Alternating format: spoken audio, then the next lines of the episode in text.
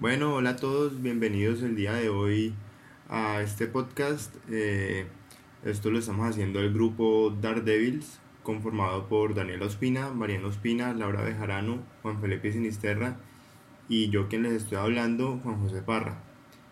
Hoy pues les vamos a compartir un poco de la comparativa que hicimos entre la película La Purga, la del 2018, y unos temas que hemos visto en clase pues de fundamentos de derecho como son los planteamientos de Freud y el gobierno de derecho y la dualidad entre la pasión y razón y la violencia y las leyes. Bueno, para contextualizar un poco la película, La Purga se desarrolla en un pequeño distrito de Nueva York, Estados Unidos, llamado Staten Island, donde se encuentran una gran cantidad de personas de bajos recursos.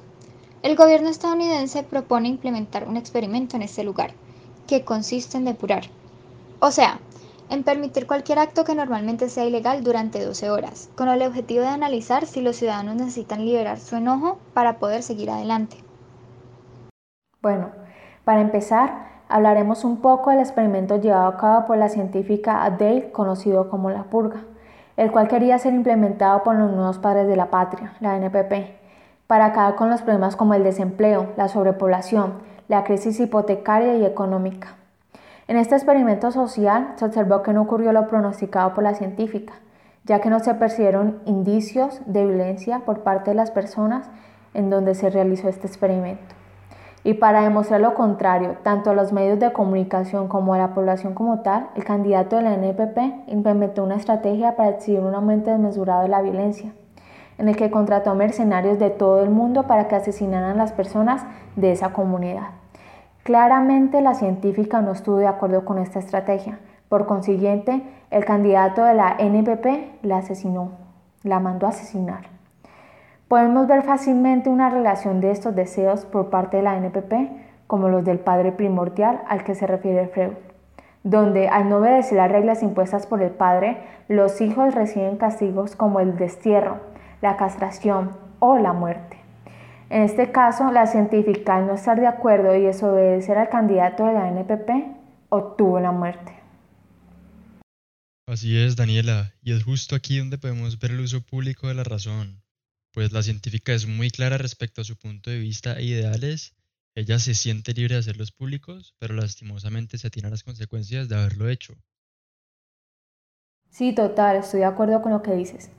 También por otro lado podemos ver que los padres de la patria solo buscan saciar sus deseos de acabar con la sobrepoblación, la crisis económica y otros problemas por medio de la purga, en la cual los mayores perjudicados son las personas de bajos recursos, pues éstas no tienen la capacidad económica para defenderse. Por consiguiente, no se aprecia un gobierno de derecho como es planteado por Freud, en donde se dejan lado los intereses y deseos propios para paso a los intereses que benefician a la comunidad, lo cual no ocurre en el contexto de la sociedad planteada en la película, pues la NPP solo busca saciar sus intereses sin tener en cuenta a las personas que perjudican el implemento de la purga.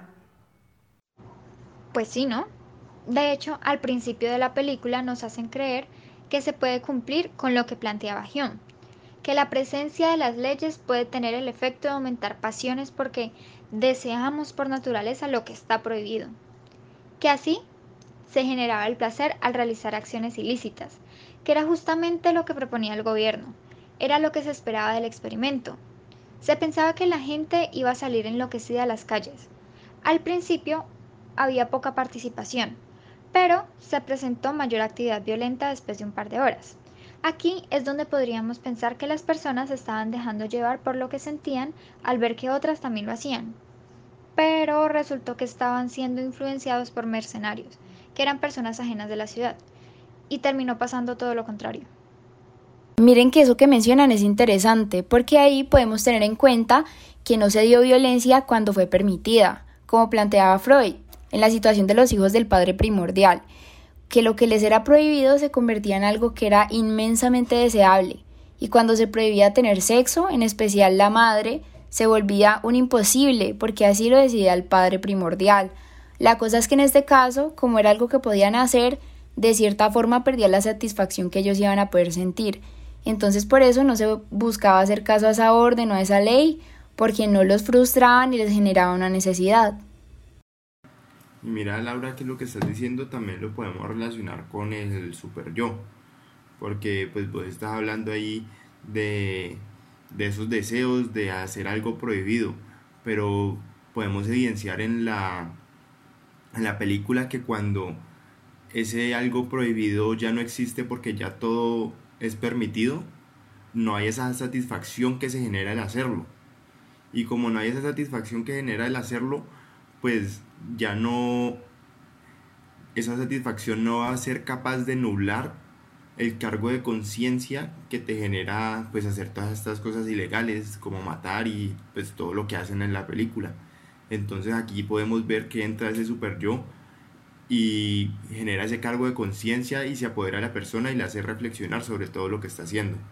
Sí, claro, y lo que pasa es que las personas no quieren ser conscientes de esa culpa, por eso los que salen a delinquir se ponen las máscaras, los disfraces, y esa es la forma más explícita de la neurosis ligada al super yo, porque es demasiada carga asumir la condena del yo, aunque no haya una ley que lo declare o lo juzgue, entonces no se quieren castigar más, por eso, al parecer esconderse y no mostrar su identidad es lo que les da el coraje suficiente para seguir haciendo daño. Muchachos, miren que si lo relacionamos con lo que vivimos cada día, somos neuróticos igual que los de las máscaras porque creemos que si nuestra generación hace una Asamblea Nacional Constituyente, entonces saldrá de la ola de la violencia. Y realmente eso es como taparse los ojos e intentar aislar la realidad en la que vivimos. Es decir, como Freud criticaba a partir de las leyes, no se va a acabar con la violencia, como también vimos que creía Julieta Lemaitre, sino que esto crea un círculo vicioso porque se va a generar violencia para exigir el cumplimiento de las prohibiciones. Ya que empezaste pues hablando del significado de, de las máscaras y eso, pues me parece importante también tomar en cuenta el significado de los lentes de contacto y el significado también de quitárselos. Porque, pues para dar un poco de contexto, eh, está la escena pues en la que Skeletor corta a Isaiah y pues hace que este se llene de un poco de rabia y quiera em, liberar su rabia, pues pudiendo matar a Skeletor entonces, bueno, él va y hace todas las vueltas y recoge los lentes de contacto y todo eso, se apunta pues, y, ya por la noche él se los pone porque va a salir a depurar, a matar a Skeletor. Pero ya cuando llega la noche y cuando tiene a Skeletor ahí al frente de él y le está apuntando con la pistola y todo eso, él no es capaz de, de, de dispararle. ¿Por qué? Porque ahí entra el super yo de Isaiah y le dice como no, lo que estás haciendo está mal.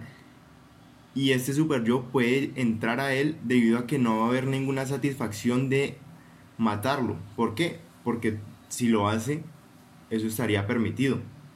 En cambio, si no estuviese permitido, es mucho más probable que no hubiese entrado ese cargo de conciencia porque la satisfacción de hacer algo prohibido habría nublado su juicio. Pero entonces ahí es cuando él llega y se da cuenta de lo que está haciendo y se quita los lentes de contacto. Y, esto lo podemos relacionar, el quitarse los lentes de contacto, con que el super yo entre a, pues como a funcionar, más o menos. El quitarse los lentes, los lentes de contacto es darse cuenta de que lo que estás haciendo está mal y que en serio no quieres depurar. Yo coincido con lo que dices, Juan José. Y pues hay un momento interesante en la película que no solo nos permite evidenciar una forma de organización social a los ojos de Freud, sino que también nos, nos muestra el uso público de la razón. Este es cuando Dimitri reúne a todo su equipo para discutir sobre el experimento. Les dice que mantendrían un perfil bajo y protegerían sus cosas. Sin embargo, el miembro del equipo que se hacía llamar Oeso expresa de manera liberada su punto de vista, haciendo uso público de la razón diciendo que no se acobardaran, que él quería depurar, quería romper cosas, quería divertirse y sarcásticamente dice que por primera vez en su vida podría ser un ciudadano respetuoso de la ley.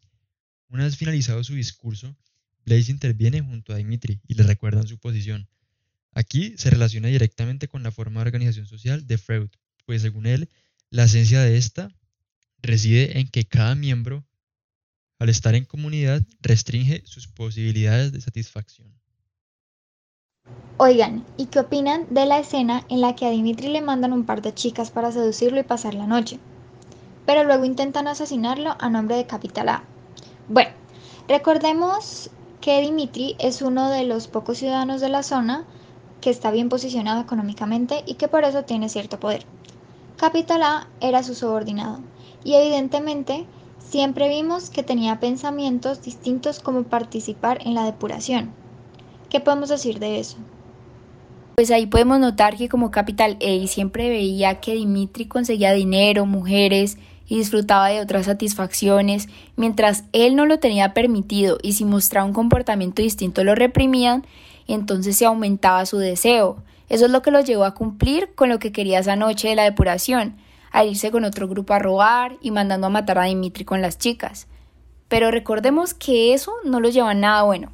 Dimitri siempre fue una figura más fuerte y conocido como el rey de la isla supuestamente, y por esto logró controlar la situación, en que casi lo matan, y fue a encargarse de Capital A, y en ese momento pues A reconoció que la figura principal siempre iba a ser Dimitri, se acordó de que él ponía comida en su mesa, dinero en su bolsillo, y pues ahí bajó la cabeza, necesitaba esa figura, pero sin embargo fue asesinado por esa revelación.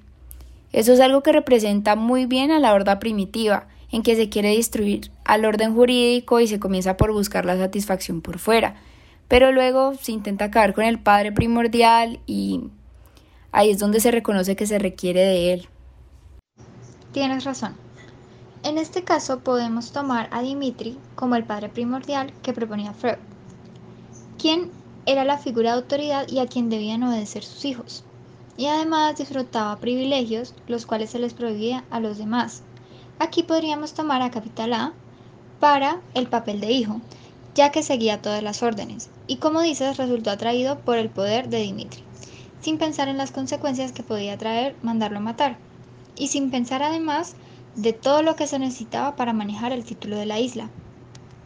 Sí, así es. Y mira que así entendemos al primer gobierno de derecho. Primero vemos que Capital A, en ese momento que era tan crucial porque su vida pues se vio amenazada, reflexiona sobre la conquista de la posición paterna, la posición de Dimitri, que era el rey de la isla, y renuncia a ella, ya no la quiere, al igual que a las posesiones que tiene Dimitri en ese momento y que él tanto anhelaba. Y por parte de todo el equipo de Dimitri, de forma implícita se estableció como norma la prohibición de seguir esos instintos. Ya todos sabían que esos deseos que solamente buscaban una satisfacción excesiva y que no eran coherentes con las obligaciones que tenía cada uno, ya no se podían seguir. Y además también se prohibió atentar contra la vida de otro de sus compañeros.